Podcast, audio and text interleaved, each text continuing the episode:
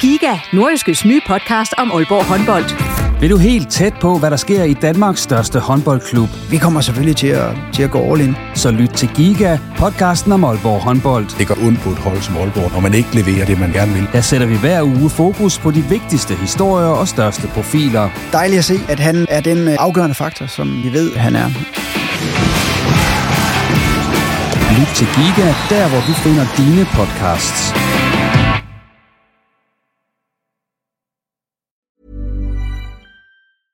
Mom deserves the best, and there's no better place to shop for Mother's Day than Whole Foods Market. They're your destination for unbeatable savings, from premium gifts to show-stopping flowers and irresistible desserts. Start by saving 33% with Prime on all body care and candles. Then get a 15-stem bunch of tulips for just $9.99 each with Prime. Round out Mom's menu with festive rosé, irresistible berry chantilly cake, and more special treats. Come celebrate Mother's Day at Whole Foods Market. Burrow is a furniture company known for timeless design and thoughtful construction and free shipping, and that extends to their outdoor collection. Their outdoor furniture is built to withstand the elements, featuring rust-proof stainless steel hardware, weather-ready teak, and quick-dry foam cushions. For Memorial Day, get 15% off your Burrow purchase at burrow.com slash ACAST and up to 25% off outdoor. That's up to 25% off outdoor furniture at burrow.com slash ACAST. Du lytter til en podcast fra Nordjyske. OB's norske sportschef Inge André Olsen har rundet et år på posten, og hvordan er det så gået? Det skal vi se nærmere på denne gang i posten, hvor vi blandt andet selvfølgelig også skal se på OB's start i kvalifikationsspillet, et lidt uventet comeback i startopstillingen, og så skal vi også rundt om de to nordjyske første divisionsklubber, der bestemt ikke har forkælet deres fans med mål og sejre i 2021. Mit navn det er Jens Otto Barsø, velkommen. Og med i studiet denne gang, det er OB-debattør Jesper Simoni, og så sportsredaktør Claus Jensen. Og øh, velkommen til jer to. Tak for det. Mange tak. Jeg skal også lige sige, at jeg også snakket med OB's Magnus Christensen over telefonen, og det kommer senere. Men allerførst, jeg to. Claus, hvis vi lige starter med dig. Øh, nu har der jo været landskampspause, og øh, det var uden var. Ja, det var faktisk befriende. Ja, det var det, jeg skulle spørge dig om. Ja. Hvordan var det? det var... altså, jeg har jo hele tiden snakket om, om det her var som noget godt. Øh, jeg snakker mindre og mindre om, hvor godt det er. Øh, og jeg må sige, den her landskamp, faktisk de her landskampe, der var jo så heller ikke nogen situationer, hvor man sådan stod og, og, og skreg på at få den vist i, igen i langsom gengivelse for at se, om der nu var mål, eller om der var offside eller så videre. Men det var, det var faktisk befriende, at man øh, også som, øh, som, øh, som roligan hjemme i sofaen bare kunne juble, når der var mål uden at skulle tænke, nå nej, det kan være, at de finder et eller andet lige om lidt, så, så det, øh, det kan man også se på spillerne i Superligaen for eksempel, at de begynder at være lidt mere afdæmpet i deres øh, jubelscener, fordi øh, at han finder nok et eller andet, en Hans øh, op på den modsatte banehalvdel i opspillet. Den ligger jo ligesom implicit i det.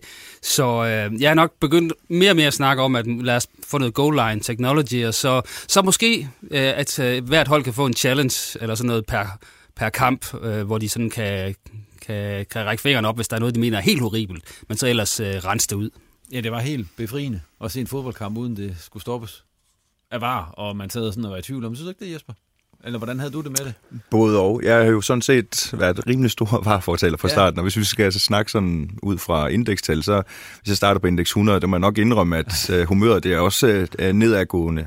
Det er, uh, så er vi nok på indeks 75. Uh, jeg synes nu stadigvæk, at jeg holder hovedet op i forhold til, jeg ved, kvæg uh, dommerchef Michael Johansen, han har været ude i samtlige podcast næsten, der findes, og, og tale om, hvad for nogle ting, de arbejder med. Og jeg kan jo stadigvæk se de udviklingspunkter, men udviklingspunkter, de skal også helst implementeres, og der synes jeg måske, vi stadigvæk hænger lidt i bremsen, så det gør jeg også nu. Det kan jo starte med at prøve at få skåret lidt mere ud i pap omkring Hans og ikke Hans, hvornår der skal dømmes og ikke dømmes, fordi det, det synes jeg er noget af det, som, som sejler lidt. Jeg tror bare, problemet der er lidt, at det vidste man heller ikke før. Der var bare ikke noget slow til at, at, at vise det. Øhm, og nogle af de ting, det kommer, også, det kommer så også af, at det er IFAB, der, der, der, der, der laver de regler, som dommeren bliver sat til at håndtere. Og så længe det er mennesker, der sidder bag øh, vareskærmen og mennesker, der dømmer, så vil vi, øh, så vil vi få et uens spil, øh, og så vil reglerne blive tolket forskelligt. Nu fik jeg kaldt dig debattør Du er også øh, fodbolddommer tidligere fodbolddommer. Ja, men du har i hvert fald kortet. det er korrekt. Ja. ja. Og så twitter du også tit, og det er jo det, jeg skulle spørge dig om. Hvilket tweet, som du har skrevet her på det seneste, var, har du haft størst tilfredsstillelse ved at skrive, Jesper? Størst tilfredsstillelse? Ja, sådan hvor du tænkte, ah, det var godt at komme med med den. Ja, han har jo ikke skrevet om, at han har tabt alt sit hår, så det kunne ellers have været et, et bud. det ved jeg ikke. Det er faktisk et godt spørgsmål. Det er, det er faktisk lidt problematisk. Jeg, jeg tweeter nok så meget, at... Øh, du ikke glemmer det undervejs. Ja, nej, altså... Øh, jeg er sådan forholdsvis sikker på, at øh, vi bliver OB-relateret, og det er nok i forbindelse med, med OB's sejr her forleden. Det, det er jo en vis tilfredshed bag, trods alt. Rufo gør det til 3 Ja. Det har ikke været lige skønt det. hele vejen igennem. Da OB hentede øh, den første sejr i... Øh, ja, det var den første sejr. Det var også den første kamp i kvalifikationsspillet, de vandt. Men øh, hvis vi skal se på det, Sønderjyske kampen der, hvad er sådan jeres umiddelbare holdning til det? Min umiddelbare holdning er, at endelig spillede OB med en trebakkæde igen, som jeg jo har skrevet på flere gange i, i den her podcast, øh, fordi vi skal tilbage til fristiden og den første halvdel af efteråret, hvor man spillede med tre i bagkæden. Det gjorde man også i medaljeslutspillet øh, i sommer, hvor det også gik rigtig godt. Og, og siden dengang, og siden Peter Ferrer, som, øh, som den første midlertidige træner, gik væk fra det, der har vi ikke set OB for alvor spille godt. Tværtimod, så har de lukket flere mål ind og scoret færre mål. Øh, det er som om hele, øh, kan man sige, det hele gik op i ligningen, da det gik væk fra det. Og nu, endelig, øh, så fik vi lov at se den her trebakkæde, også, og jeg, dermed ikke sagt, at det var forklaringen på, at, øh, at de vandt, men det gjorde i hvert fald noget øh, positivt, og man, på bundlinjen i hvert fald, at OB vandt en kamp, og også at vi så i anden halvleg et presspil, som rent faktisk lignede noget, som fungerede. Øhm, ja, så, så det var faktisk helt befriende at se. Spørgsmålet er så, hvem der har truffet den beslutning. Det er så en anden ting.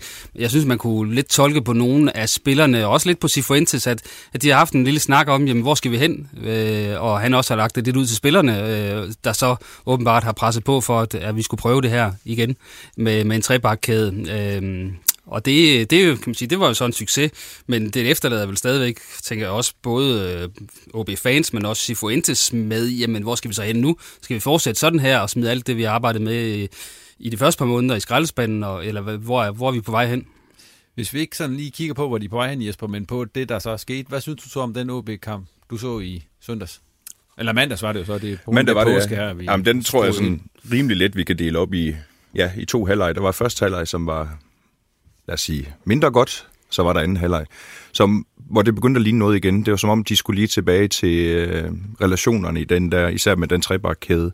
Presspillet sad også helt anderledes i, øh, i anden halvleg, og ja, det giver også et mål der for, i forbindelse med, med, med, med et pres, at Rufo han får øh, scoret til 3-1. Men øh, første halvleg, der må jeg sige, der var jeg øh, stadigvæk noget bekymret.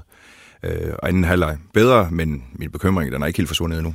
Det var jo som om, at gameplanen i første halvleg mere eller mindre var en lang bold op til Samuelsen, øh, synes jeg. I modvind. Øh, I modvind, ja. ja. Og, og Samuelsen er jo høj, øh, og så kan man godt blive fristet til at sige, at så, så er han også stærk i luften, men et eller andet sted synes jeg faktisk, at han er bedre langs jorden.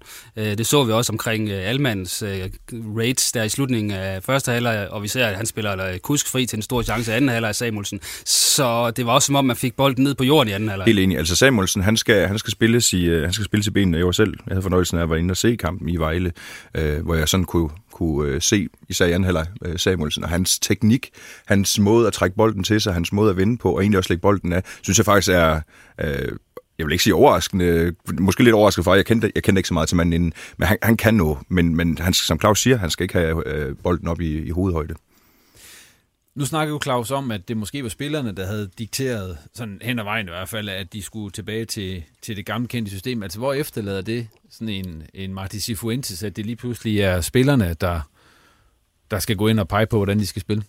Jamen, jeg går ud fra, at han selv har inviteret dem indenfor i den diskussion, så på den måde øh, kan han jo ikke øh, sige, at, at han er blevet undermineret. Han har vel bare øh, vist, øh, kan man sige, øh, frihed og ansvar til spillerne her, men, men det er klart, han må sidde stadigvæk og gruble lidt over, hvor skal vi hen? Skal vi fortsætte på den her måde? Øh, og kan det så fungere mod alle hold? Øh, og, og, og så videre. Det, der er mange, mange ting, der er oppe i luften lige nu, synes jeg. Øh, og, og det, men, men det, jeg godt kan lide ved den her øh, trebakkæde, er jo, at øh, dels så kommer Rasmus Talander ind og har som leder, der har, øh, kan man sige, to, øh, to der på hver sin side, øh, og samtidig så får man Alman og, og Pallesen med frem, øh, hvor de har deres spidskompetencer, øh, og også ikke kun i forhold til at øh, assistere og, og lave indlæg, men også i forhold til at deltage i presspillet, de to. Øh, så, så jeg har svært ved at finde argumenter for, at man ikke bare skal blive ved med det øh, og spille på den måde.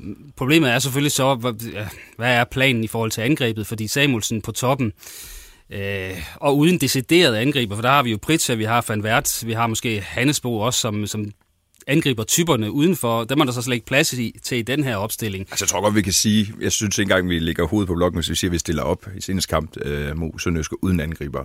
Fordi Samuelsen, jeg ved godt, at han står registreret nogle steder, han kan spille angriber. Jeg ved også godt, at, øh, at Inger André gerne vil have det til at lyde, som om vi henter en angriber, der han kommer til. Men angriber, det er han ikke. Nej, det er jeg enig i, og, og der kan man sige, øh, det kræver i hvert fald, at for eksempel en spiller som Fossum, han kommer voldsomt meget i feltet.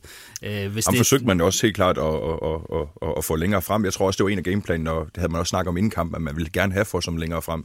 Om det så lykkedes helt, det er jeg lidt mere i tvivl om. Han var meget usynlig, synes jeg, i store faser af den kamp. For at sige det mildt, ja. ja.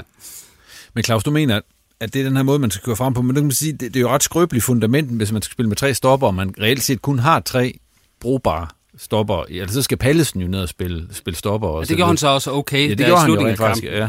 Ja. Øh, ja, fordi så har man jo Prijovic, som man jo har hentet som en coming men han skal, hot shot, men, han spille Superliga lige nu? Men han var jo ikke engang udtaget til truppen, så, så man valgte jo simpelthen at sige, at det er bedre slet ikke at have nogen backup, end at have ham med. Det er jo også igen et signal om, at han er milevidt for noget som helst.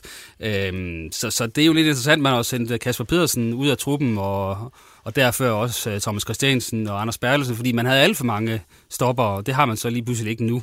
Uh, og hvis Pallesen skal ind og spille, hmm, ja, er det så, uh, er det så uh, Børsting, der skal være højre bak? Uh, det, det er det så måske, fordi uh, hvis det er som, uh, som vingbak, så kan jeg også godt se en, en god idé i det. Men uh, det er meget spændende at se, hvordan de stiller op mod Lyngby, vil jeg sige. Ja, det er jo det. Det ved, har man jo ingen øh, anelse om nærmest, altså hvad, hvad der bliver fundet på derude til næste kamp. Nej, men, altså han har også sagt, Sifuentes, jeg er overhovedet ikke bleg for at skifte, som vinden blæser, også selvom at, øh, at hvad hedder det, øh, vi vinder en kamp, så stiller jeg ikke nødvendigvis op med de samme næste gang, for det kan være, der, der er noget i forhold til belastningen af den enkelte spiller, der kan være noget i forhold til modstanderen osv., som gør, at, øh, at mm, man stiller anderledes op. Øh, og hvad gør man på den midtbane også? Altså Magnus Christensen kom ind, øh, og når man har Magnus Christensen, man har øh, Højholdt, man har Kaketo, så har man hvis man nu er lidt grov, tre gange leverpostej, øh, og, og måske ingen af dem gode nok til, hvis man har et, vil have et HB-hold, der skal udfordre top 4. Øh, men niveaumæssigt ligger de tre nok meget tæt på hinanden. Øh, Magnus Christensen måske med det højeste topniveau, men også måske det, det laveste bundniveau. Øh, ja, så, så er det jo sådan lidt fisk, hvem man, man spiller derinde, og det er måske også derfor, de alle tre har spillet øh, indtil videre. Nu snakker du selv om midtbanen, Claus. Vi også, øh, der huserer det portugisiske håb, Pedro Ferreira jo. Øh, hvad skal vi sige om ham her i efter, efter pausen, kan man sige? Fordi det, den rolle, han havde på holdet, øh, der var han jo meget markant, der, der var snak om, at han skulle sælges og så videre i transfervinduet. Hvad skal vi sige om ham nu? Altså, fordi altså, hans stats er vel stadigvæk okay på nogle jeg, områder. Jeg, jeg, jeg, tænker, jeg tænker umiddelbart, at Pedro Ferreira er et godt eksempel på en, en spiller, som så får en fantastisk og flyvende start, og så bliver talt op til noget, som han pt. ikke kan bære. Jeg, altså, han har faldet øh, øh, med holdet, og hans formdyk er bestemt også faldet med holdet, men han skal spille. Øh, jeg, jeg ser ikke et alternativ til lige nu, at Pedro Ferreira ikke skal spille. Hans, øh, hans genpres og hans øh, bolderubringer kan vi simpelthen ikke, øh, kan vi simpelthen ikke undvære. Og slet ikke til en kamp mod Lyngby, som er virkelig er begyndt at spille. Øh, de spiller tempofyldt, de spiller masser af førstegangsafleveringer, og vi, der skal vi helt op i haseren på dem. Og hvis man kigger på de spillere, vi har på den centrale midtbane, som Claus øh, ridsede op, så, øh, jamen, så ser jeg ikke noget alternativ til. Han skal, han skal simpelthen spille. Øh, ja, så må vi så bare håbe, at han løfter sig med, med resten af holdet på et tidspunkt. Ja, for det synes, det der har været udfordring med ham, det er, at han sætter bolden for meget på spil nu, end, end han gjorde i efteråret. Holder for længe på den nogle gange. Øh, som om han er blevet lidt, lidt kæphøj, måske af det efterår, og, og lidt øh, ikke spiller simpelt nok, som er, er nødvendigt nogle gange. Øh, fordi så har han jo den her fatale aflevering til Hardy Wright i starten af kampen mod Sønderjyske, altså, som jo kunne have gjort, OB hurtigt kom, kom bagud. Der er også et par andre, sådan, hvor han øh, sigter efter hjørneflader og rammer, rammer boksen, men han har stadigvæk mange erobringer og, og mange powerløb, og også nogen frem i banen osv., men det er klart, når han laver så store fejl, som han ikke gjorde i efteråret, så, så, så bliver man sådan lidt usikker på, hvor man har ham henne. Men igen, der er ikke noget alternativ. Altså, han skal ikke i nærheden af bænken, for de har ikke noget, der er bedre. På bænken har Magnus Christensen siddet det sidste stykke tid. Øh, han fik så chancen, som du også var inde på, Claus. Hvorfor? Øh, altså, det var, den havde man jo ikke lige set komme. Altså, Han er gået helt fra tribunen, og så har han fået et par indhop her på det seneste. Og så får han 90 minutter, lige pludselig mod Sønderjyske. Ja, det, jeg kunne rigtig godt tænke mig at have været fluen på væggen i forhold til de indre øh, diskussioner og forhandlinger omkring Magnus Christensen, fordi øh, han spiller jo alle træningskampene fra start. Øhm, og det, det indikerer jo, okay, ja, Sifuentes han ser et lys i ham her, og det udtalte han jo også, at han kunne rigtig godt lide ham som type. Øhm, men samtidig så går Inge så ud på omkring transfervinduet og siger, at der var nogen, der ikke ville væk, øh, og indikerer, at han var en af dem. Øh, og så ryger han direkte ud nærmest til, på tribunen, øh, da den første kamp så blev spillet, og der sad han så og, og kugelurede meget længe, indtil han sådan lige kom ind og fik nogle små indhop, og nu får den her fra start, selvom alt jo tyder på, at han er væk i OB til sommer. Så det er også lidt svært at finde en linje i, hvad Sifuentes gør i forhold til, hvem han, øh, hvor meget han bruger ham, kontra hvad planer og udtalelser, Inge Andre Olsen har omkring ham. Så, så jeg kan lige også godt forstå, hvis Magnus Christensen selv ikke helt ved, om han er købt eller solgt. Lige nøjagtigt. Det var, det var faktisk lige det, jeg skulle til at sige. Altså, jeg, jeg kan virkelig godt forstå, hvis Magnus han, øh, han vågner op øh, hver morgen og tænker, øh, hvad sker der så i dag? Fordi det, det er kun til at blive forvirret af. Jeg har en eller anden teori om, at de der træningskampe, at man måske forsøgte at gøre ham lidt lækker øh, over for andre klubber. Problemet var jo så bare, at øh, man fik gjort, øh, eller man fik måske øh, tændt øh, et nyt lys i, i Magnus i forhold til at blive... Øh, i OB, for der er ingen tvivl om, at øh, han var en af dem, som Inge André snakker om, at det er vist tid til at komme videre. Ja, men vi kan lige høre fra Magnus selv, øh, både om det der med, hvordan det var at ryge helt ud af holdet og ikke spille, men allerførst her om, hvordan det var at få sin første startplads i en Superliga-kamp siden øh, 17. juni 2020. Det var øh, selvfølgelig en, en, en dejlig forløsning, må man sige, øh, på efter nogle en lang, lang frustrerende periode. Øh, så det var selvfølgelig dejligt. Og så øh, oven i købet øh, øh, med en sejr. Øh, det var selvfølgelig dejligt. Selvom lige øh, blev dømt til straffe på mig, så, øh, så var det dejligt. Det er ikke, det er ikke gjort, at vi tabte eller vi mistede point. Øh, så det var, det var en fed, fed oplevelse. Efter den, det forløb, du har været igennem, Magnus, var det så en øh, overraskelse at se dit navn sådan blandt, blandt de 11 starter?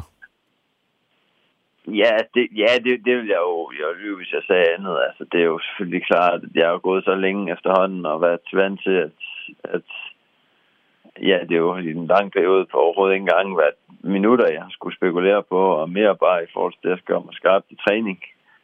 Øhm, så så det, det, det var da, det var da selvfølgelig en overraskelse, men omvendt har jeg jo, som, som jeg jo også føler har været vigtigt for min egen mentale balance, kan man sige, været, været god til at sige til mig selv, at, at selvfølgelig er jeg god nok, øhm, fordi det synes jeg jo selv, at jeg har været, øhm, og, og har burde spille noget mere. Øhm, det har bare ikke været tilfældet, og det har jo selvfølgelig været super frustrerende.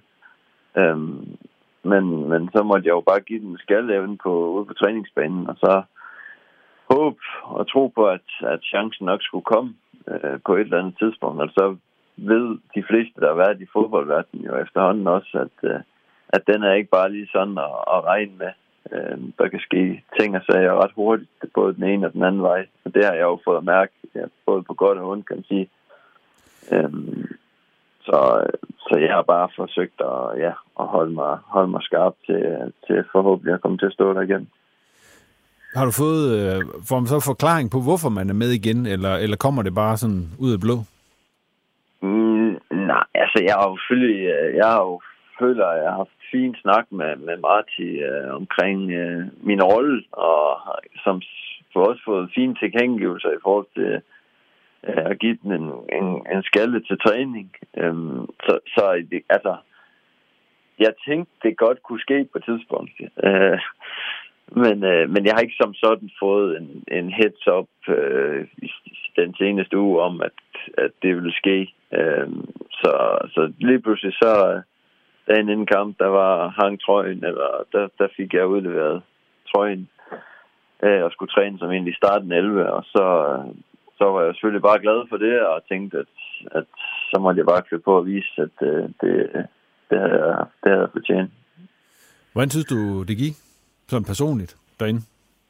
Jamen altså, jeg synes egentlig, det gik okay. Uh, altså, det er klart, som man siger med det straffespark, det var lige lidt en, en kold, eller en våd klud at få, få i ansigtet, ikke? Men, uh, Men der var Men, ikke straffespark, Magnus, var det det? Nej, det synes jeg bestemt heller ikke, der var. Det var jo nok også det, der var endnu mere frustrerende. Øh, at man står der og tænker, nu har de varer, kan de så ikke bruge det? Det, det, det måtte åbenbart ikke bruges til det, så, så ved jeg ikke, hvad det skulle bruges til. Men øh, det er også en helt anden sag. Men, men udover det, så synes jeg egentlig, at det gik, gik godt, og selvfølgelig også i og med, at vi kom foran, så vokser man jo også selv i løbet af kampen, og, og, og synes egentlig, jeg, jeg, jeg slap rimelig godt fra det, og specielt med, med tanke på, at det, ja, som sagt, er så lang tid siden, at jeg, jeg har prøvet at spille fra start. Var man, er man så ekstra, nu har du spillet mange kampe for OB, du har spillet over 100 Superliga-kamp, er man så ekstra nervøs for sådan en, en kamp som den der? Mm, eller nej. spændt, eller nervøs er måske ikke det rigtige ord i den sammenhæng, men altså, hvordan, hvordan, hvordan er ens øh, spændingsniveau, kan man sige? Nej, men altså, jeg, jeg vil sige selvfølgelig, at mit, mit spændingsniveau var, var, var højt, og, og, og klart, klart var jeg jo, jeg var jo godt, altså jeg skulle jo forsøge at ramme et højt spændingsniveau, så, så jeg var fuldt klar fra starten af kampen, og vidste jo også godt, at det var en chance, jeg skulle, jeg skulle tage. Øhm, men altså, jeg vil sige, jeg forsøgte at, gøre mig klar fuldstændig på samme måde, som, som jeg altid har gjort. Øh, om det har været, øh, når jeg sidder på bænken, eller når jeg sidder, eller når jeg ved, at jeg skal starte inden, så, så forsøger jeg at have nogenlunde samme rutiner, og så, så synes jeg egentlig ikke, det var, det var fordi, jeg, jeg følte nogen øh, nervøsitet. Øh, men det, øh, det, var, det var også dejligt igen at have den fornemmelse af, at man lige har lidt mere øh, lidt en klump i maven, eller hvad man siger, øh, før en, før en, en, en kamp på Superliga-niveau, fordi det, det viser selvfølgelig også, at, ja, at man skulle starte inden, og der igen var, var noget på spil, kan man sige. Du var selv inde på det lidt før, Magnus, men den der med, med den rent mentale del af det, øh, mm. med sådan at være ude i så lang tid efter faktisk at have haft pladsen på den midters midtbane i, i ret mange mm. kampe i, i sidste sæson, Ja. Og så lige pludselig ryge helt ud og så videre. Hvordan har du, øh, hvordan har du arbejdet med at, ligesom at komme igennem det? For der har været mange ting ind over os på et tidspunkt, hvor du måske skulle væk og, og, og alt muligt. Ja, ja. Ja, ja, ja. Jamen det, øh, altså, man kan sige, den fornemmeste opgave er jo egentlig ligegyldigt, om det går godt, eller går skidt, eller hvordan det går i, for en fodboldspiller, så er det jo at lukke det meste af den støj væk, ikke? Øhm, fokusere på selvom det lyder kedeligt og en kliché, ikke, så er det jo bare at fokusere på, ja, både til træning, men jo endnu mere, øh, ja, altså primært træning, ikke, men også lige så meget til, når, når bolden igen ruller på en, en, gældende, en gældende kamp, ikke? Øhm, men, men selvfølgelig så, så har man jo, så er jeg, min opgave er at forsøge at, at, at lukke den frustration lidt væk, fordi man kan jo lige hurtigt blive revet med øh, og tænke, det er synd for mig, og det, det hele er bare noget pis, men, men det er jo hverken godt for mig selv, eller godt for nogen andre omkring mig. Øhm, så, så, så jeg har bare jeg, jeg har givet den en, jeg har forsøgt at optimere uden for banen, øh, og selvfølgelig også, ja, nogle gange måske søgt nogle, nogle, nogle andre interesser uden for banen, og, og udvide min horisont lidt for at også kunne få tankerne lidt væk fra, fra fodbolden, fordi man skal jo også være klar over, at man ikke er bare er fodboldspiller, men er også alt muligt andet. Øhm, og det har jo været vigtigt for mig, kan man sige, at, at ligesom være bevidst omkring, at, at ikke at trække min frustration med i, i, i alt andet i min, i min hverdag.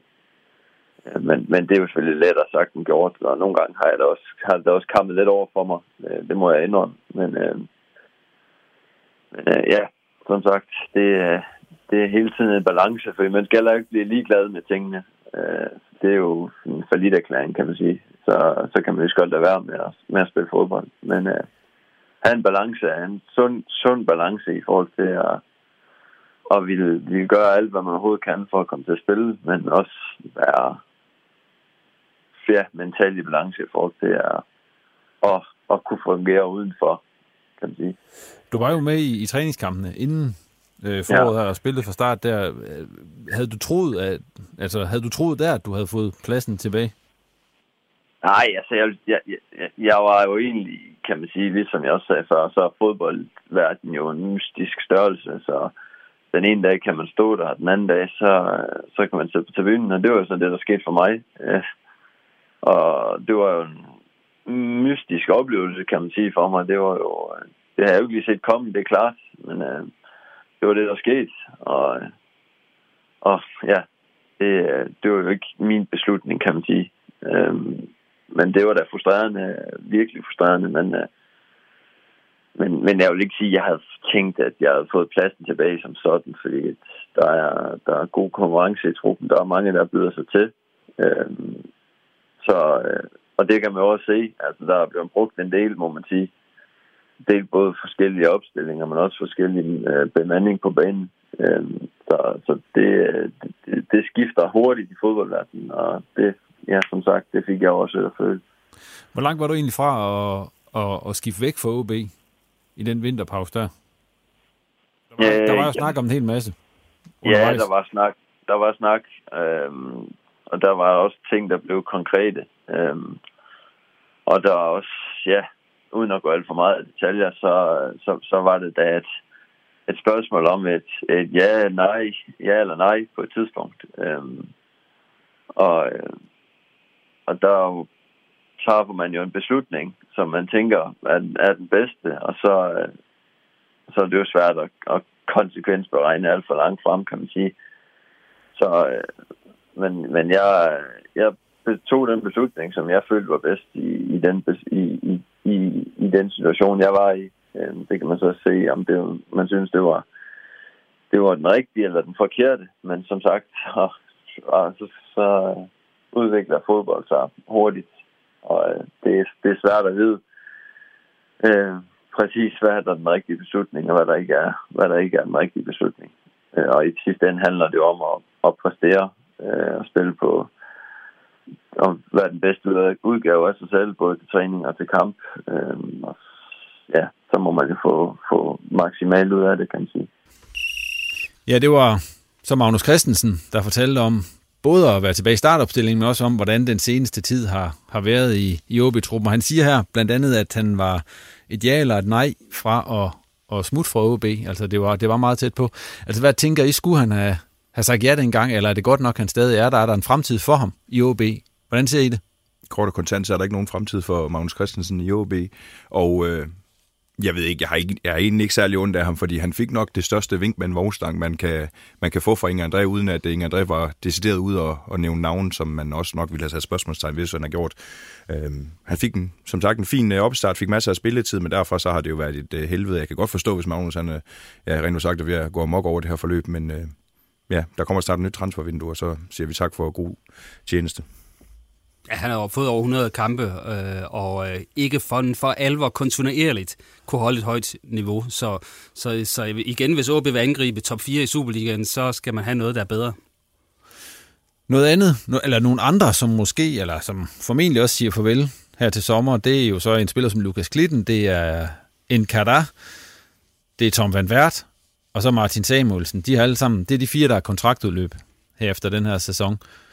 Øh, altså, nu har jeg skrevet i bedste eller værste fald, så er det vel kun Samuelsen, der er kommet til tale, på tale til at dukke op på Hornevej. Eller hvordan ser I det? Jamen, altså, jeg er umiddelbart øh, enig. Jeg tør næsten også godt sige desværre, for jeg synes, at øh, jeg, har, jeg har sgu lidt under Lukas Klitten. Altså, talentfuld ung mand, da han kommer op i truppen. Han står så bag Jakob Allmann, som ja, dem er der mange, der har stået bagved igennem årene, og han bliver, heller ikke, øh, han bliver heller ikke den sidste. Jeg kunne godt tænke mig, det var en af de der cases, hvor man kan sige, du virkelig har mulighed for at udvikle en ung, ung spiller, og så øh, få, få ført ham frem. Øh, jeg synes måske også, det er lidt trist, at han ikke er tættere på øh, Jakob Allmann, for vi må også sige, at i gang han har fået chancen, så har han jo ikke været i nærheden af at, at gribe den. Og øh, jamen, Tom van Wert, han... Øh, det er som om, han har glemt, hvor målet står han efter, han tog øh, den hjelm af. Det, det, det var virkelig Samsons hår, der blev klippet, da den hjelm kom af. Øh, det er bare at gå ned ad bakke, han ligner heller ikke en mand, der, der selv tror øh, øh 100% på det mere. Og en Carter, han løber jo bare rundt og ja, træner lidt, men er ikke i nærheden af, af noget som helst. Øh, Og det lyder også lidt som om, at, at OB jo egentlig gerne ville have sagt farvel til ham, men at hans franske klub sagde, at ham skal vi ikke have tilbage. Øh, så det må også øh, få ham til at løbe rundt og klø sig lidt i skædet med, hvor skal hans karriere hen. Men det er i hvert fald ikke i OB efter sommerferien, det kan vi godt slå fast. Øh, så, så tror jeg, at de skal have mange øh, franske euro for at, at tage imod ham. Øh, fordi nok er han hurtig, det har nogle tests jo vist, at han er. Men vi ser det bare ikke rigtigt i kampene, og han bliver så heller ikke nødvendigvis sat i scenen på den måde i kampene, men, men nej, han er væk, og det, det tror jeg også, Lukas Klitten er. Altså nu øh, kommer han heller ikke med til U21 øh, EM her. Øh, han kan selvfølgelig nå at komme med i den nye trup til, til kvartfinaler, men det er der jo ikke noget, eller semifinaler, men det er jo ikke noget som helst, eller kvart. Det er kvartfinaler. Kvartfinaler mod Tyskland, men, øh, ja. Yes, men det er der jo ikke noget som helst, der tyder på, når han ikke spiller i, i OB, og det er der jo ikke noget, altså han er jo ikke i nærheden, som du siger, Jesper, i nærheden af almands niveau. Øh, så øh, ja, det er farvel. Og Samuelsen, ham kunne jeg godt tænke mig, nu, nu kender jeg ikke, øh, hvad det er, der skal til, men det lyder på Inge Andre Olsen som om, at der står noget i, i, i aftalen, som gør, at øh, vi kan det relativt let sige, at vi fortsætter parløbet med, øh, med Martin Samuelsen. Og man skal tænke på, at han har ikke spillet ret meget i, altså han har været ind og ude af, af alle hold nærmest i, ja, lige siden han blev seniorspiller. Øh, så han kan jo ikke vise sig frem fra sin bedste side lige nu. Men jeg synes, han, øh, hans teknik øh, minder jo faktisk lidt om Lukas Andersen en gang mellem nogle af de træk, han tager.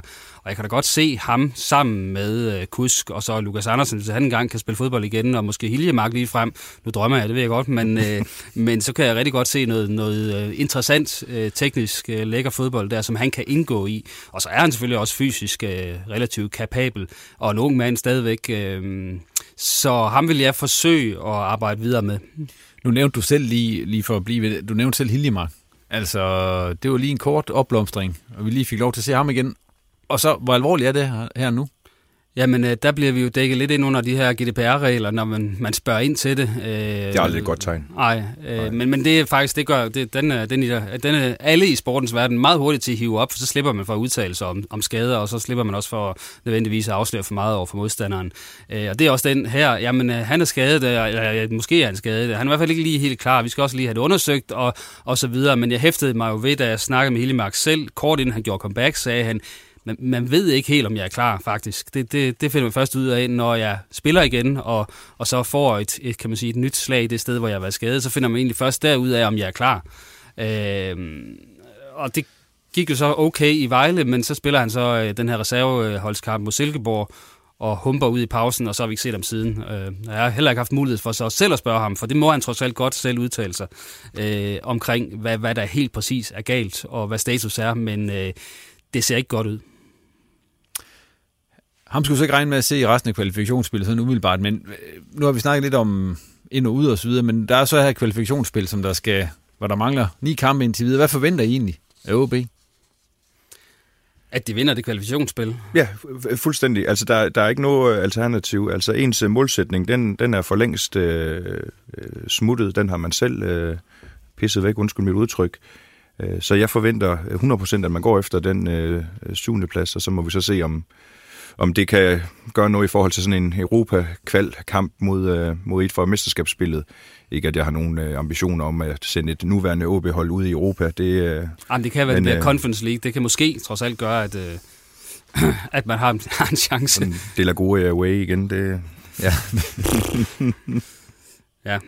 Så det er koldt og kontant, det er en syvende plads. Altså, men, men, ja, når man ser på dem, dem de er op imod, så synes ja. jeg jo ikke, at de har noget at, og sådan at, at være flov over, og trods alt, altså, så skal de jo kunne slå de der hold, Sønderjyske, øh, nærmest det dårligste hold i Superligaen indtil videre i det her forår. OB, ja, altså, jeg ved godt, at OB tabte til dem, der spillede de godt nok også elendigt. Øh, OB starter med at være tæt på tab i Horsens og så videre. Jeg synes, de skal vinde det der. Øh, selvom de ikke nødvendigvis storspiller, så skal det være nok. Men det vil så også sige, at hvis de skal, så, så er det jo ikke Sifuentes oprindelige gameplan, de skal gå efter, så er det vel den, Øh den nye, effektive, øh, gode gamle gameplan et eller andet sted, fordi den anden har jo er blevet prøvet og fejlet. Det er, også, det er jo også lidt interessant, fordi man henter en træner ind, som man ud af til melder ud i pressen, at han køber ind på den spillestil, OB har. Man melder fuldstændig klart ud, at det skal være strømlignet fra ungdomsafdelingen op til senior, og at man stort set skulle kunne tage hvem som helst, der har lidt trænererfaring, øh, og som har præferencer for at spille på den måde, som OB gør, og så sætte ind. Og det er også den melding, man får, da Cifuentes blev hyret. Cifuentes går selv ud og melder ud, at Øh, jamen, han kan godt lide den spillestil. Han har set samtlige kampe under Jakob Friis, han har set samtlige kampe under øh, Peter Ferreira, og bang, værsgo, så skifter vi.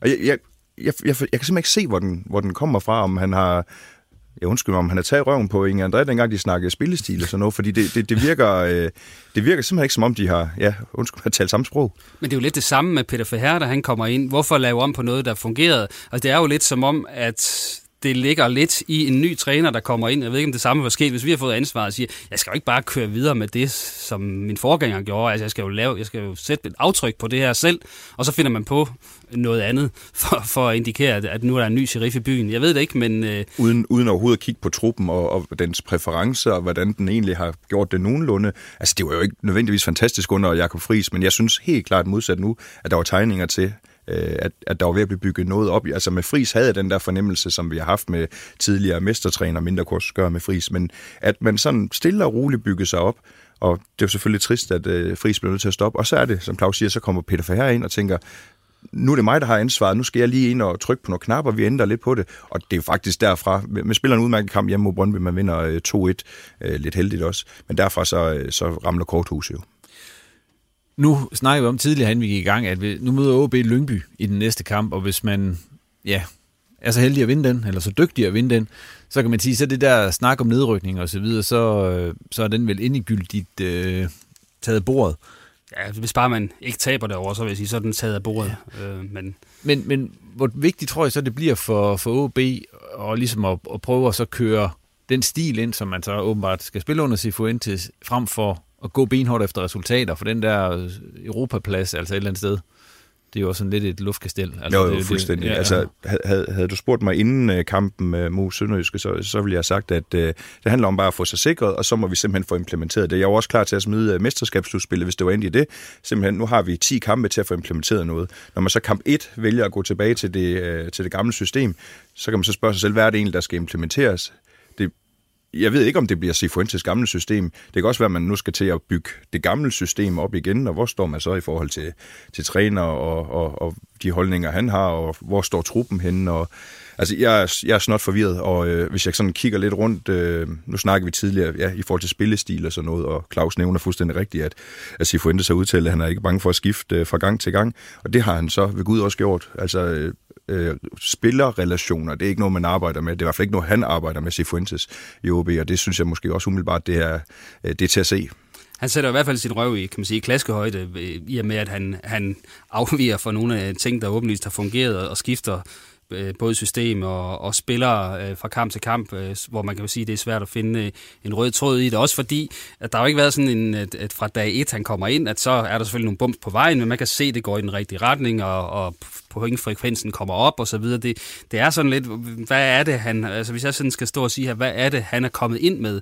Jo, jeg kan godt se på træningsbanen, de træner længere tid, øh, der er større intensitet i træningen. Øh, på den måde kan jeg jo godt se, at øh, at der er en ny sheriff i byen, som man siger, men, men når jeg så ser det implementeret på banen, så, så ser jeg ikke sådan øh, andet end en lidt en flad linje, øh, og, og det, øh, det skal der jo laves om på i det her forår. Altså, vi skal jo stå når foråret er slut og tænke, okay, det er den her vej, vi skal, øh, og Sifuentes, øh, det skal man også internt i OB, vi skal tro på, eller vi tror på, at han er manden. Han har bevist nu her i, i den resterende del af sæsonen, at han er manden, der kan føre det her øh, til, til det, som det så skal være i næste sæson, top 4. Og hvem er det så lige? Nu siger Claus, det var mit cue næsten til top 4. Hvis vi kigger på øh, Superligaen lige nu, hvor er det lige OB, de skal gå ind? Hvem er det lige fra øh, top 4, hvor man tænker, den kommer de til at presse ud? Jamen det er jo selvfølgelig det må jo være AGF, man går efter. Men sidst man mødte AGF, der blev man fuldstændig slagtet i, øh, i Aarhus. Øhm, Ja, vi kan jo nærmest sige top 5. Hvem er det der? Fordi vi har, vi har Midtjylland og FCK og, hvad hedder det, Brøndby og AGF, som lige nu alle fire virker til at være pænt langt foran nå. Ja, men top 6 har jo ikke øh, givet. Det har den jo aldrig været øh, for OB, og jeg kan heller ikke se, at den kommer til at blive givet sådan lige øh, øh, forløbig. Selvfølgelig er jeg med på, at havde Hiljemark og, og Lukas spillet, så kunne det se anderledes ud, men, men det, kan, det, det, det kan jeg sgu ikke bruge til noget som helst. Altså, det, Nordsjælland, de er åbenbart altid med, og jamen, så er der stort set kun én plads ledet i det Randers, og respekt for det, de har leveret dernede. Altså, det, det er robrødsmad, og det er, det er hårdt arbejde, og, øh, og det er ikke mindst øh, kontinuitet, og det kunne da godt være, at man nu på Hornevej skulle kigge lidt mod, øh, hvad de laver i Randers i forhold til det. Nu, nu er vi inde på Sifuentes, og kritikken, altså hvis man ser rundt, den har jo været ja, hård til tider af det, han lavede ud.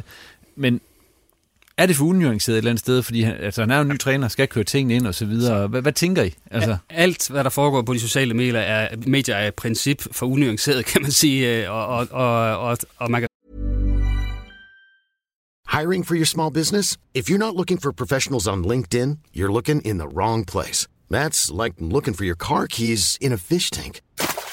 LinkedIn helps you hire professionals you can't find anywhere else, even those who aren't actively searching for a new job but might be open to the perfect role. In a given month, over 70% of LinkedIn users don't even visit other leading job sites. So start looking in the right place. With LinkedIn, you can hire professionals like a professional. Post your free job on linkedin.com/people slash people today. Sagtens finde, øh, finde den ene møgspand efter den anden, som bliver hældt i hovedet på ham, som ikke er, kan man sige, er, er relevant. Men det, jeg synes, det er super relevant, at man stiller spørgsmålstegn ved, hvad er det, han vil? Øh, og er han den, den rigtige? Øh, det kan han sagtens nå at blive nu. Vi har bare ikke set nogen sådan soleklare tegn på, at det her er manden, der fører OB til tops igen. Og så er der jo altså også nogle spillere, som bare en gang imellem, man godt kan forvente, kigger sig selv lidt i spejlet, og så, øh, og så jeg vil ikke sige, at man er så op, for jeg har da en forventning om, at de gør deres bedste hver gang, men, men, det men jeg har selvfølgelig også forståelse for, at det er en trup, som øh, er i gang med deres tredje træner øh, inden for, for et år, og så vil jeg mærke også den tredje spillestil, øh, så selvfølgelig er det heller ikke øh, let for dem, men, men jeg har også en forventning om, at de spillere, der er derude, de, øh, øh, de stepper op. Vi snakker også om det her på et tidligt tidspunkt, det der med, eller i en tidlig udsendelse, det der med, man nævner, altså, gør man det ikke også nogle gange lidt for kompliceret? Altså, gør man det ikke, altså, et eller andet sted skal man jo, nu gør jeg sådan her, bare spille fodbold. Altså, nogle gange så kan det også godt let blive sådan en, en, en, en undskyldning. Det der med, at jamen, det er også fordi, vi er en anden spillestil, og bla, bla, bla, så, så får det utrolig meget fokus. Jo, men jeg tror, der er i hvert fald ingen tvivl om, at det er meget lange øh, snakke, og det er meget... Øh, det er meget taktisk øh, snak, som, som Sifuentes øh, byder ind med. Jeg fornemmer, at arbejdsdagen derude er, er lang, og han taler meget, og det er klart, at øh, det kan også det kan komme til et punkt, hvor det bliver system overload, som man siger, hos spillerne. Øh, og det synes jeg også, jeg lidt kan læse i nogle af de citater, der kommer, at og som jeg hørte Kusk sagde efter kampen, vi er gået tilbage til at spille lidt mere simpelt. Øh, underforstået. Måske, måske har han ville for meget på, på én gang, for indsats i forhold til, hvad han har, har stillet af krav til spillerne. Øh, og, og der er det jo også tilladt for ham selvfølgelig at blive klogere undervejs. Øh, og, og vi kan jo sagtens stå øh, om tre år, og så er han, øh, så er han øh, kongen af Aalborg. Det ved vi ikke. Jeg kan bare ikke lige øh, se den royale vej indtil videre, og øh, der, der skal ske noget godt i løbet af resten af det her forår, hvis man ligesom skal, skal tro på, at det her er løsningen. Men jeg tror også, altså, eller ikke kun tror, jeg har også stået på stadion og råbt uh, Kent Nielsen Rause og ud med Lønge og Hamren uh, pommeren til. Uh, og det, uh, en gang imellem så ender det jo meget godt. Og igen, det er vigtigt at understrege, jeg snakker ikke om, uh, at det, det skal ind i uh, mesterskaber, men bare for at sige, det er trods alt stadigvæk få kampe, han har haft. Så, så jeg er selvfølgelig 100% klar til også at se, uh, se fremad. Men, men det er da klart, at vi skal jo ikke... Altså igen resultater. Så snart vi er sikret, så, så de resultater, der kommer nu, der vil jeg sige, jamen spillestil, udtryk, for nu styr på det, fordi øh, inden for en-to kampe, der forventer jeg, da, at vi er, vi er 100% sikre i forhold til øh, øh den nedrykningsstreg. Så for nu, for nu styr på det, øh, det spillemæssige derude til at starte med. Og nu, mens vi lige har Sifuentes, og inden vi skal snakke om øh, Inger André og hans øh, første år i OB, så har vi jo også to assistenttræner for Sifuentes, som har kontraktudløb her efter den her sæson. Hvad tror I, der kommer til at ske der? Eller hvad er fornemmelsen, Claus? At øh, Peter Faher, der har kontraktudløb, øh, det har Wirtz vist ført også, hvis ikke det er en funktionæraftale, men Peter Faher har i hvert fald kontraktudløb, og han er væk. Det tør jeg godt. Øh, ellers så giver jeg kage til samtlige øh, medlemmer af, af den her podcast til næste år, hvis ikke han er væk til sommer. Okay. Så den, øh, den ja, tager jeg på min kappe. På, ja. Så ved jeg ikke, om, om Jesper vil ved og sige det modsatte. Nej, altså, øh, jeg må indrømme, at øh, Peter Ferrer er måske ikke den øh, OB-træner igennem tiden, der, der har det den største stjerne øh, ved mig. Altså, men jeg, jeg, jeg tabte øh, desværre nok bare en hel del i forbindelse med alt det der spillerændringer, øh, der var, da han, øh, da han skiftede formation, da han var caretaker. Og hvad med Wirtz? Hvad, hvad, altså nu ser du dem til daglig og så videre. Hvor stor en rolle har han derude? Om han har jo en, en væsentlig større rolle. Altså det er jo ret tydeligt i forhold til, hvad Sifuentes giver ansvar, at det er Wirtz, der er første assistenten. Øh, også øh, er den, der, der kører dødboldene, og, og ganske øh, enkelt er mere involveret og snakker mere med Sifuentes undervejs i træningerne. Og jeg synes også, at har man, har man nødt til at bygge videre på. Man er nødt til at skal have en, øh, en med kendskab til, øh, til de indre linjer og med noget historik øh, og, og noget... Øh, kan man sige, en dialog med, med spillerne, øh, som, som de kender. Så, så jeg vil strække mig langt for at beholde ham øh, på den post, og så må man så se, hvem kan man finde, øh, der kan gå ind og komplementere de to som, som en ny assistenttræner, eller som en tredje eller anden assistent, hvordan man nu skal fordele rollerne. Vi må se, hvad der sker. Der skal nok være nogen, der nævner Alan Kuhn i den sammenhæng. Det er stensikkert. Men øh, det tror vi ikke på. Altså, altså at, at, at det kunne være en mulighed. Jeg tror, der er større chance for, at de hæver Augo ind igen, inden Kuhn han siger ja. Jeps. øhm, Inge André Olsen har nu været i OB lidt mere end et år. Hvad har han egentlig... Hvad, hvad, sådan, sådan, jeg vil gerne bede om at have, når vi har snak, taget snakken, så må jeg gerne give ham en, en karakter sådan for hans, øh, for hans øh, første år.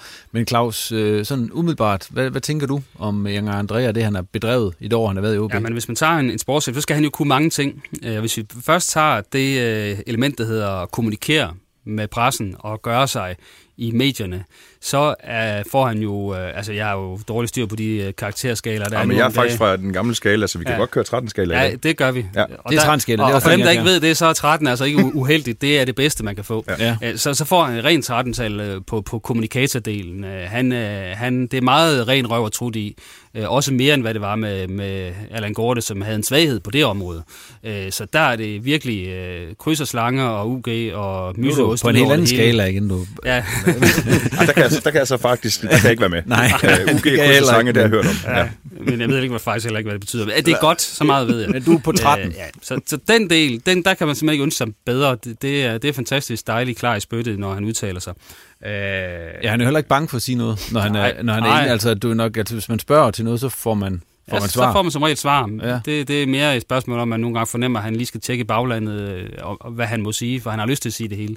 Ja. Øh, og så hvis, inden Jesper skal komme til ord, så vil jeg sige, hvis vi kigger på de salg, han har lavet her øh, i det her lille års tid, han har været i OB, så er det jo også okay. Patrick Olsen øh, bliver solgt for, for noget, der ligner 8 millioner, efter man har fået ham for, for mindre end en halv million i Helsingør. Øh, det er også rimelig godt købmandskab, vil jeg sige, og det er jo heller ikke, fordi han har brændt banen af for AGF på den måde, så, så det synes jeg stadig var en handel, man skulle lave, og som er okay lavet. Øh, og så får man 2,5 millioner for Sjore Sakura med et halvt år tilbage. Det synes jeg også er okay faktisk mere end okay. Øh, og også får en, en slat penge fra Kasper Pedersen, der er udløb. Det er jo egentlig også fint nok. Så, så øh, der er vi så nede på, øh, kan vi sige, et, et, øh, et, et 8-tal øh, på, øh, på, i forhold til dem, han har formået at, at sælge og, og skaffe penge ind til OB. Så begynder det at blive lidt mere kritisk, når vi snakker om dem, han har hentet ind. Men der kan du så starte, Jesper. Og jeg tror, det er pænt sagt, det bliver lidt mere kritisk, øh, fordi altså, der er ingen tvivl om, at André, han har skudt med øh, spredhavl, og den har fået for, på øh, fulde tangenter, og det er med dataanalyser, og det er med øh, øh, vinders, vinders øh, informationer, og det er øh, op og ned, og det er unge serber, og det er øh, unge franskmænd, unge franskmænd og søn af legender, og måske snart det er endnu en søn af legende, øh, hører man derude. Øh, men men øh, der er ikke rigtig noget af det, der har øh, ramt øh, 100% plet endnu. Jeg vil sige, Pedro Ferreira, altså den, den får han, den skal han have. Det kan godt være, at vi snakker formnedgang, men, øh, men det ser, det, det ser trods alt stadig fornuftigt ud. Øh, Og så er der Hillimark, kan man sige, som jo er en fin skal spiller. Jeg synes, Øh, han skal lave den. Jeg synes, det, Ja. jeg, synes, jeg synes egentlig, det er okay. Altså, det ved jeg godt, at historien går på, at Midtjylland skulle have sagt nej. Øh, men min klub i OB's størrelse, øh, Øh, med OB's økonomi, kommer aldrig i nærheden af en Hiljemark. Og øh, jeg ved ikke, om man ser en Patrick Olsen case i ham, hvor man ligesom kan forløse noget. Forskellen på Patrick Olsen og Hiljemark, det var jo så bare, at øh, Patrick Olsen skulle ligesom fodboldmæssigt øh, øh, fornyes og frigøres fra Hiljemark. Det er simpelthen et spørgsmål om skader, fordi når han spiller, så er han, altså, kæft, han er god. Man har desværre kun spillet fem fra start, og derfor kan man Ja. sige, det er jo heller ikke, fordi det er en fantastisk transfer indtil videre, hvis man skulle lave en streg i sandet nu. Men- Men... Øh, I forhold til, at han er den dyreste spiller i truppen, så, så er det jo sådan lidt øh, svært at sige, skal, man, skal det tælle op eller ned? Øh, Det er godt lavet, men hvis han ender med ikke at spille mere end de fem kampe, så er det måske ikke så godt lavet. Det er sådan lidt... men- Det er jo, det er jo rigtigt nok. Ja. Men tror jeg, de har lavet en, en eller anden øh, øh, præstations... Nej, en eller anden øh, sådan en loophole, eller sådan en smuthulsklausul, det er nok, som man kan sige, hvis, hvis han er skadet, så kan man komme ud af aftalen igen. Det skulle man vel egentlig have lavet med sådan en som ham. Nu Spørgsmålet er bare, om han vil skrive under ja, det på sådan han en. nok ikke. Nej, så jeg, det, det tror jeg altid ikke. Nej, Det tror og der kan man sige, der er, Inge jo så heller ikke bedre stillet end de... Øh, han er jo trods alt ikke læge, så vidt jeg ved, øh, end, end de desinger, han får fra, fra dem, der laver lægetjekket på ham. Og hvis de siger uh, thumbs up, så, så, så bliver han jo nødt til at lave den, kan man sige. Øh, så, så skal han jo lave den, fordi så har, det er jo også en leder, altså det har vi også eftersøgt lidt på OB's hold, og der er det jo tydeligt, at han er en leder selv, når han sidder på tribunen. Nu er han jo næsten mere hørbar, end, end bænken er hos OB. Øh, så, så, så igen, Ferreira, det er helt i orden. Øh, Billige spiller, der har leveret især i efteråret rigtig godt, og, og Hiljemark, jamen den skulle næsten forsøges, øh, hvis ellers han havde, øh, han havde fået thumbs up fra lægerne. Øh, og det er så de to sådan øh, over middel. Jamen, jeg synes, jeg synes godt, han kan få... Øh, jeg synes også, han skal have Pritja. Jeg tror stadigvæk på, jeg tror stadigvæk på ham. Og man kan sige, at han ikke nødvendigvis er nogen forløst. Jamen, er det øh, Inge Andres øh, skyld. Altså, han bliver omtalt, og det er jo ikke kun Inge Andres selv, der omtaler ham som, øh, som et kæmpe talent. Det hvis du går ind og læser lidt på svenske medier i forbindelse med, øh, øh, at handel kommer igennem, jamen han bliver øh, nævnt som, som en, en kommende, om ikke øh, stjerne i Sverige. Altså i hvert fald en, man skal holde øje med. Men det er da klart, at når han ikke øh, har præsteret mere, end han har, så er det også svært at, at, at, at give øh, Inge André den endnu. Men øh, jeg tror, øh, jeg har da en idé om, når vi står her øh, næste år, så, øh, så giver vi ham den. Men så er der Daniel Grandlin, som jo egentlig kom ind øh, og var god i de første kampe og så videre, og tænkte, det er virkelig en spændende spiller, det her. Men jeg synes også, vi har set, hvorfor han... Øh, Altså hvorfor man for eksempel i Norge øh, øh smågrinede lidt, da han blev udtaget til landshold øh, på grund af alt det her corona-hejs, fordi det var ikke lige en spiller, der sådan havde overbevist de øh, sådan, norske fodboldfans, jeg sådan, følger på Twitter og så videre, øh, om at han var virkelig en, en, en stjerne i, i norsk fodbold, og også, også kommet til svensk fodbold og så videre. Men, men jeg synes, han har afsløret nogle øh, mangler i sit øh, duelspil, og øh, kan man sige, i forhold til og, og sit markeringsspil, øh, som, som jo så trækker i den modsatte retning af, at han er en, en, en fin spiller til at spille bolden op, som i hvert fald den bedste af dem, de har jo til, til den del af det. Men, men er han sådan markant bedre end Kasper Pedersen for eksempel. Sætter de to år for hinanden, øh, da Kasper Pedersen var bedst, da han fik lov at spille, kontra Granli. Det er ikke sådan, jeg tænker, at det er, ah, man, så skal man tage Granli any day. Det, det er jeg ikke nødvendigvis sikker på. Og det er selvfølgelig igen den der med, hvad, hvad går man efter? Går man efter noget udenlandsk, eller går man efter det, man noget nordjysk? Og der, der tror jeg, at ingen er iskold på det område. Ja, det, er, det, er der ingen, det er der ingen tvivl om, at øh, om mænd de stadigvæk turnerer rundt med, med Nordkraften, så er det da... Øh, ja, det, man skal lede længe efter dem. Altså, jeg tror også, Daniel Granli, det handler også lidt om, at man lige pludselig holdt øh, brandudsalg på samtlige øh, centrale forsvarsspillere, og så har man så øh, ham inde på en lejekontrakt, og jeg synes jo egentlig også i starten, det går øh, ganske udmærket, og man står, øh, nu kender jeg jo ikke til frikøbsklausulen, jeg håber da ikke, det var alt for meget, men man står også i en situation, hvor man godt ved, Okora, jamen det er, øh, han er på vej ud af døren, og hvis man ikke får ham solgt, jamen så er det, altså han forlænger ikke en gang mere, hvorfor skulle han også det? Og så står man lidt og siger, jamen øh, Daniel, så får, så får han lov at blive. For jeg kan også godt øh, få den tanke, at den Kasper P., jamen altså, det var, det var robrød, men, men øh, han så meget øh, dårligere end Granli, det, ej, det synes jeg måske heller ikke. Men det kan så være måske, at hvis, for det har Granløs har ikke prøvet ret meget at spille i tremandsforsvar, at det kan jo måske være, at det får ham til at se bedre ud, at han har, øh, har flere folk omkring sig til at de at komplementere hinanden. Det kunne jo godt være. Han spillede hederligt, synes jeg, øh, forleden. Øh, efter en lidt, lidt sløv start, så, så var han faktisk ret solid i anden halvleg. Der var det mere Ross, synes jeg, der, havde, der var lidt shaky i den kamp mod Sønderjyske. Øh, så... Øh, det er jo ikke nogen, øh, det er ikke nogen stjerne ham her, men, øh, men det er vel også sådan på, på middelkarakter i forhold til ham. Så er det jo mere sådan nogen men som... Men er vi ikke der, altså er vi ikke der, hvor man tidligere sagde, hvis det bare var middelmodigheder, så kunne vi lige så godt tage nogen fra Frederikshavn eller Skagen eller eller andet, i stedet for at hente dem i, i Norge eller Sverige. Jo, jeg ved heller ikke om, det kan være, Claus han ved det bedre end jeg gør, men jeg ved heller ikke om Kasper P. han blev ved med at synes, det var sjovt at rundt. Han har jo haft udlængsel før, hvor man så øh, tog ham tilbage. Og der var jo ikke nødvendigvis udsigt til, at han skulle have en, en uh, reserve-chance, og, og så synes jeg, det er fint at lade ham gå videre. Så skal vi jo så skal vi bruge en, uh, en ny mand. Uh, ja. Ja, det, men, men så kan man så gengæld sige, at der er nogle cases, vi kan tage frem og sige, uh, de er svære at argumentere for.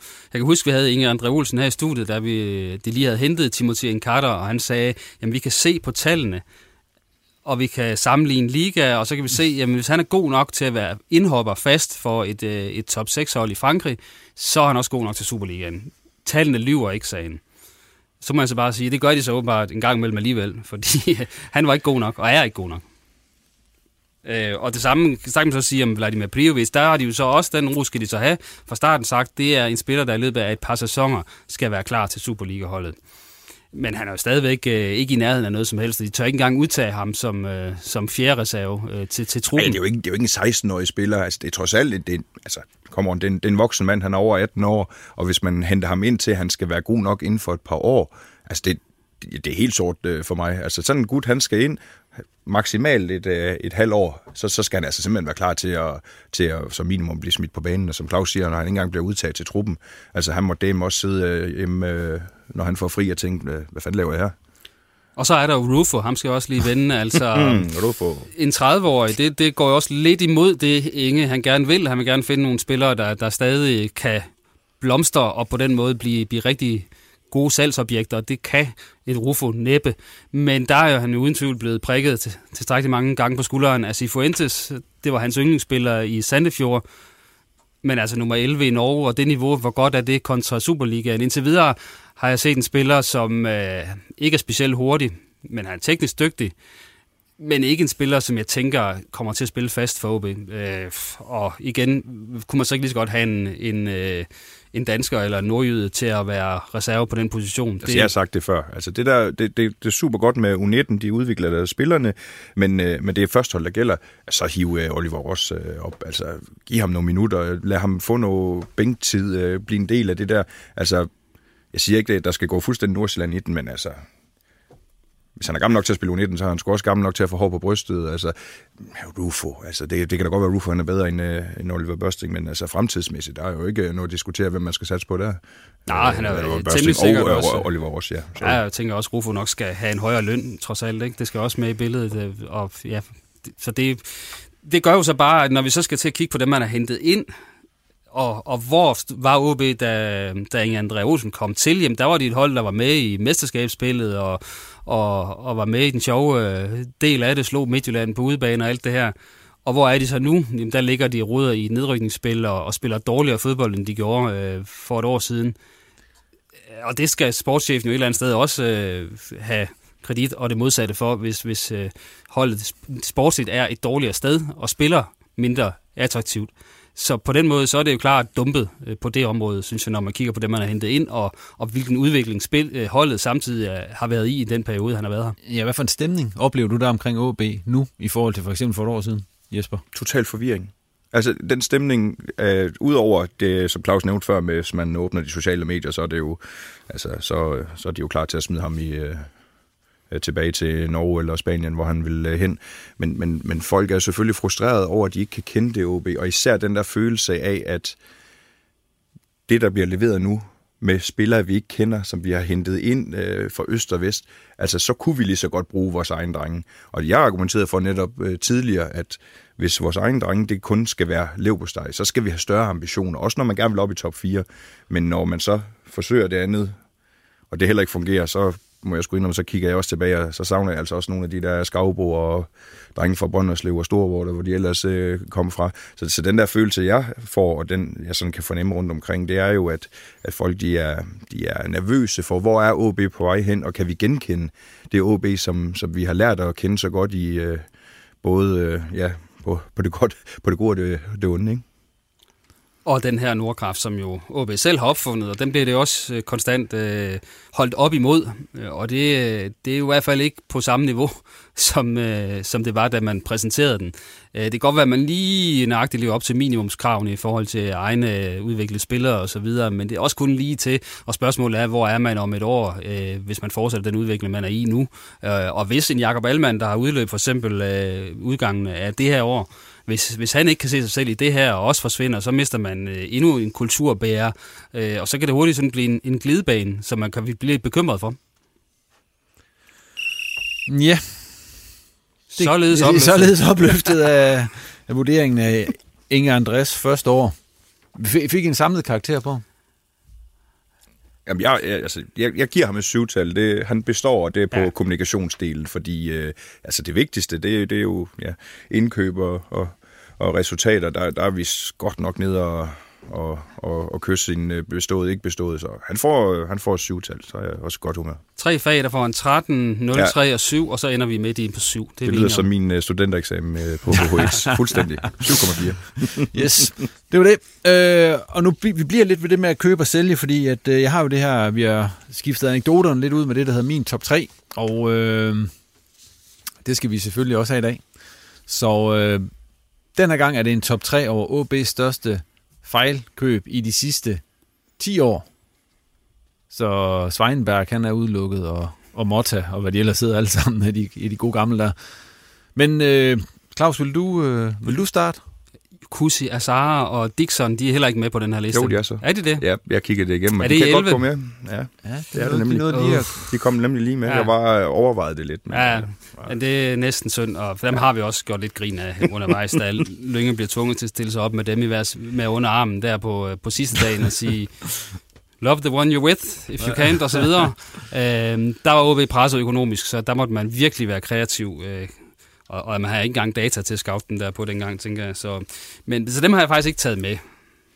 Nej, men øh, hvem har du så taget med? Jamen, jeg, jeg, det er jo lidt svært, fordi når man, du, du siger jo fejlkøb, og der er en yeah. hel del af dem her på den her liste, hvor jamen, har man egentlig betalt noget for dem, og hvis man har, så er det måske et sign-on fee og så videre, så den er lidt svær, men jeg synes, jeg mener at kunne huske, at Kasper Slot måtte man betale en lille smule for at få ham fri af Leeds.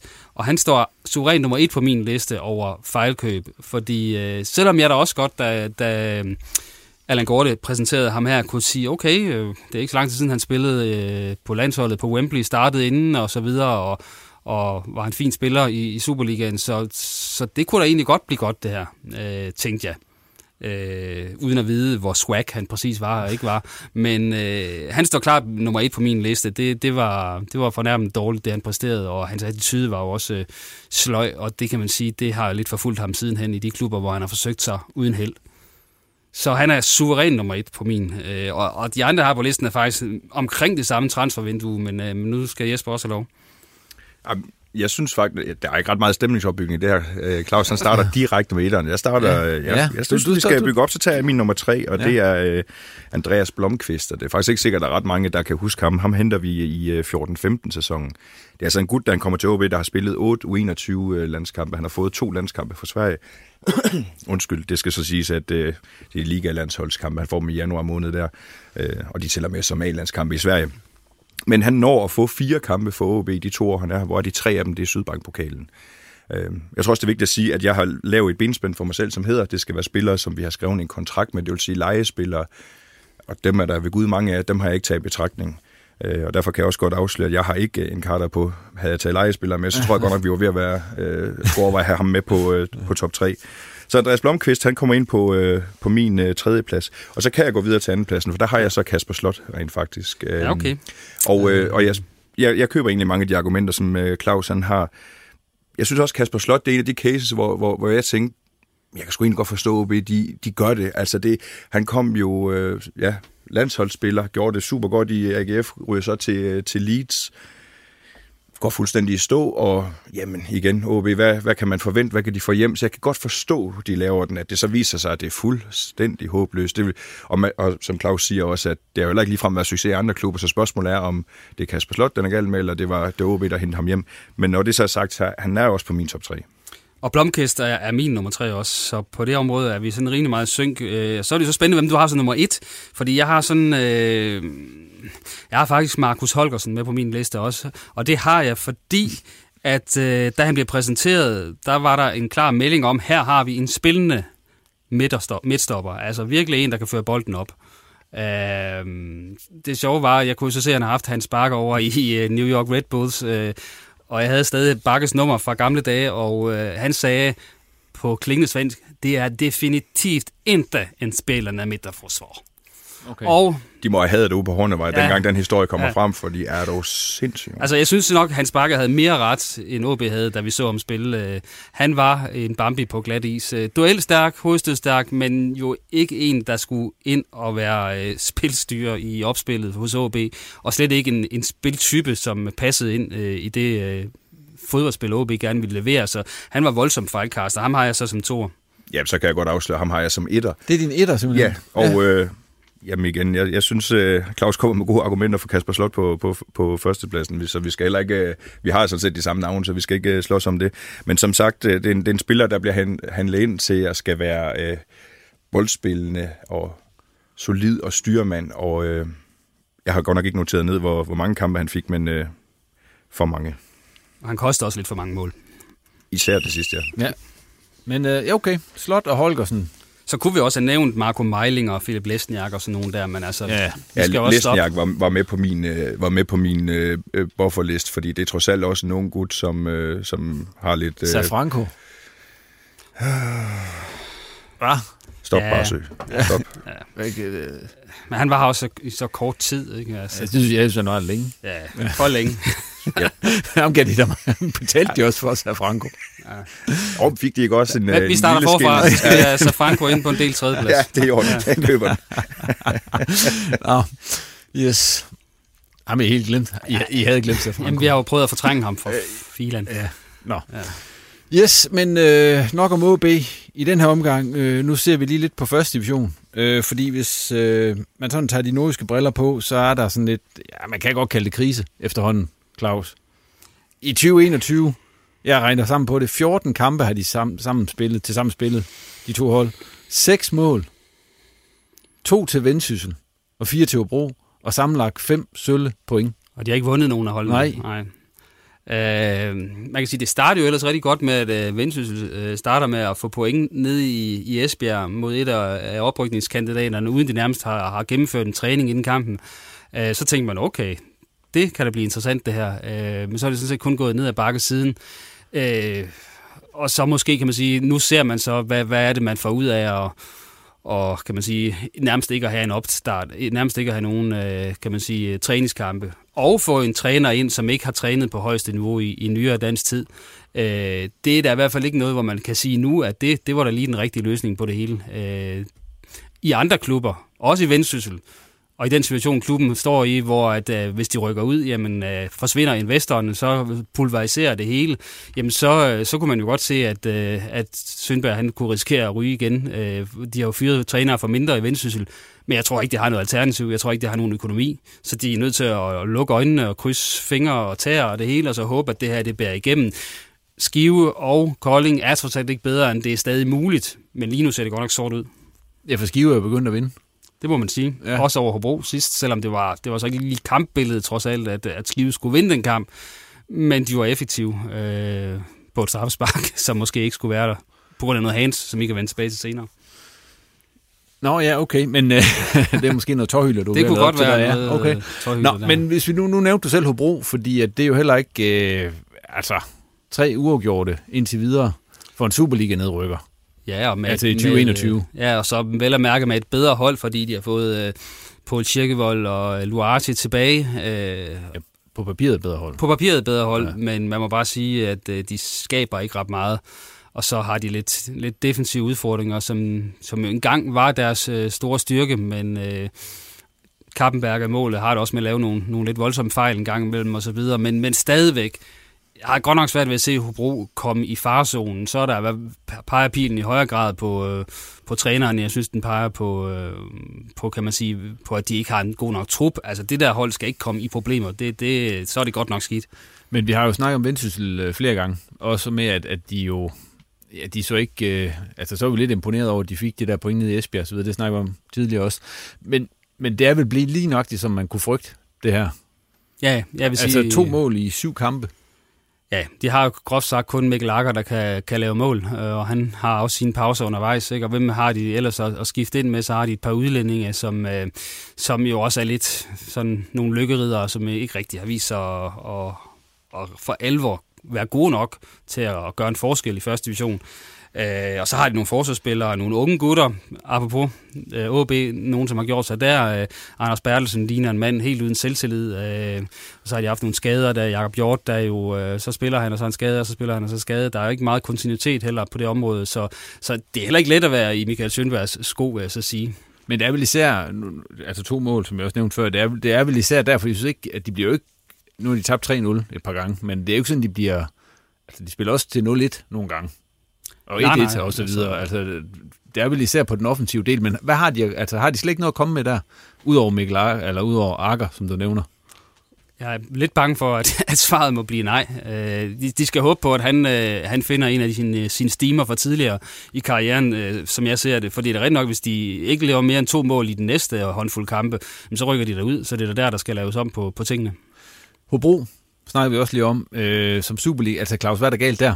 Fordi at øh, vi taler om Superliga-nedrykker, som Jamen, øh, hvad er der galt der? Altså, øh, de har jo skiftet træner her midtvejs i sæsonen. Øh, måske var der lidt metaltræthed omkring Peter Sørensen i forhold til Hobro, og spillerne i forhold til Peter Sørensen, det har vi også set tidligere. Så måske var det okay, at der blev skiftet, øh, og så har man så valgt at give den til assistenten, og han skal selvfølgelig også have lidt tid, men, men et eller andet sted, så, så virker det, som om de øh, de er ikke helt kommet sig over den nedrykning endnu, synes jeg. Øh, det, det, der mangler noget, noget tro på både på, øh, på altså individuelle relationer, men også tro på, at det her det er den rigtige vej øh, spillestilsmæssigt, og, og der er nogle spillere, som, som hænger i bremsen. En Kirkevold er jo slet ikke til at genkende fra, da han var Superliga-topscorer. Så der, der er mange ting, der, der ikke helt er, står i, i vatter i Hobro. Og nu bliver han så også rygtet væk. Men Jesper, du markerede lige. Jamen, det, Altså, godt nok, jeg, jeg følger ikke voldsomt meget med i første division. Lige nok det Hobro, dem, dem følger jeg så meget, som jeg kan. Dem har jeg altid haft et, øh, et øh, ekstra blødt øh, hjerte for.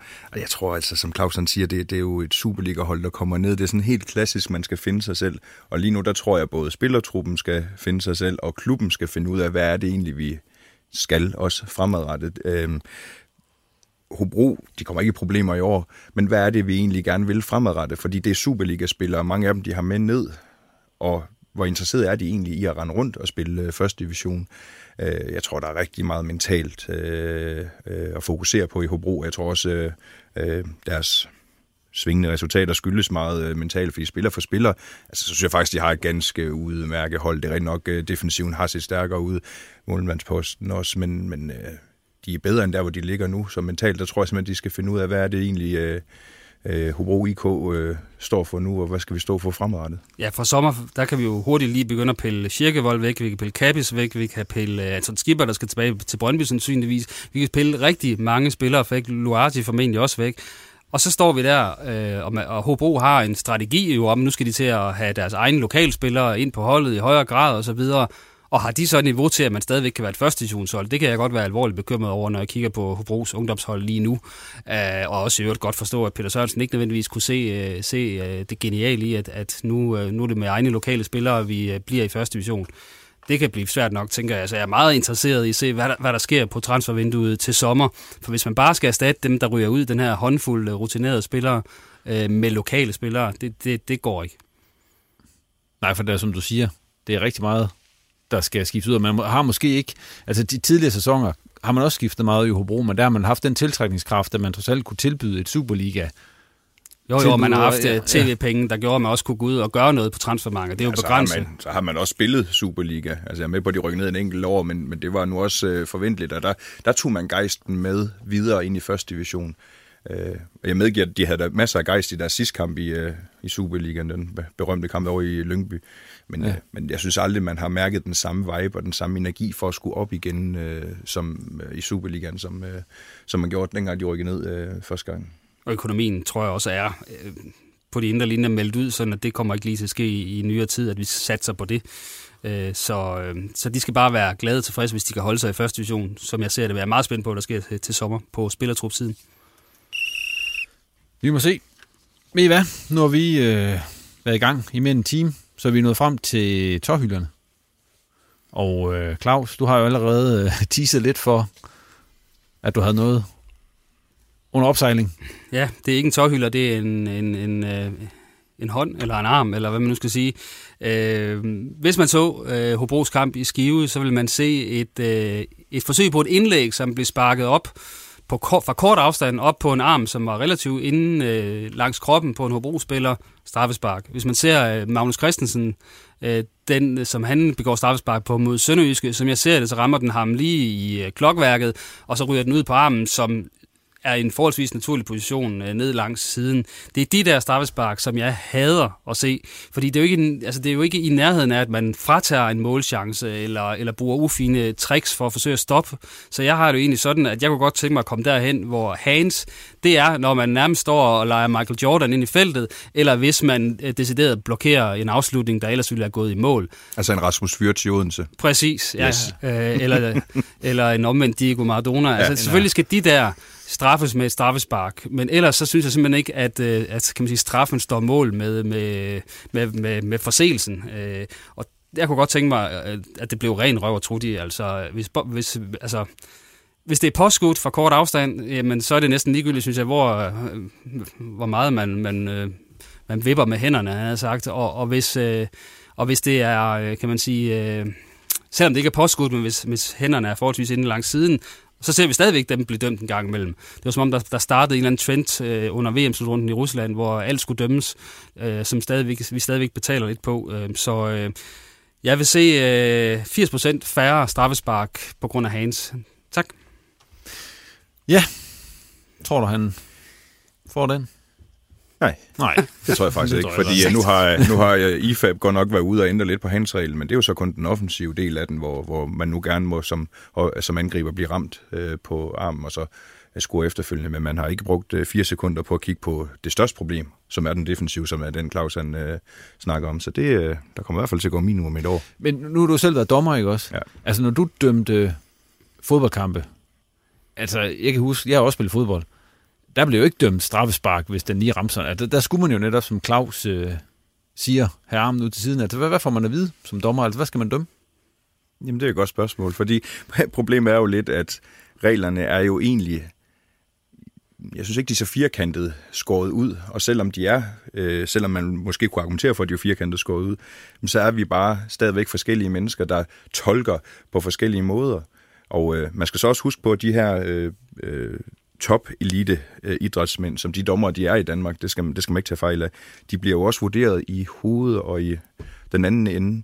Så uanset hvad de selv føler, så er der ligesom en måde og en linje, der skal følges op på. Det nytter jo ikke noget, at vores, øh, vores egen øh, Mikkel Redder, han render rundt og, og dømmer på, på, på en måde, hvis resten af elitedommergruppen, de gør på en anden måde. Så, så øh, ja, da jeg selv dømte, og der er også noget med, at øh, ja, der er også en del salgsarbejde i, og man, man skal ikke tage fejl. Sådan en, øh, sådan en søndag formiddag kl. 10 op i Moseby, det, øh, som Mikkel han også nævnte, da, da du snakkede med ham, øh, så, så det, øh, det kan være interessant nok. yes, din tårhyler.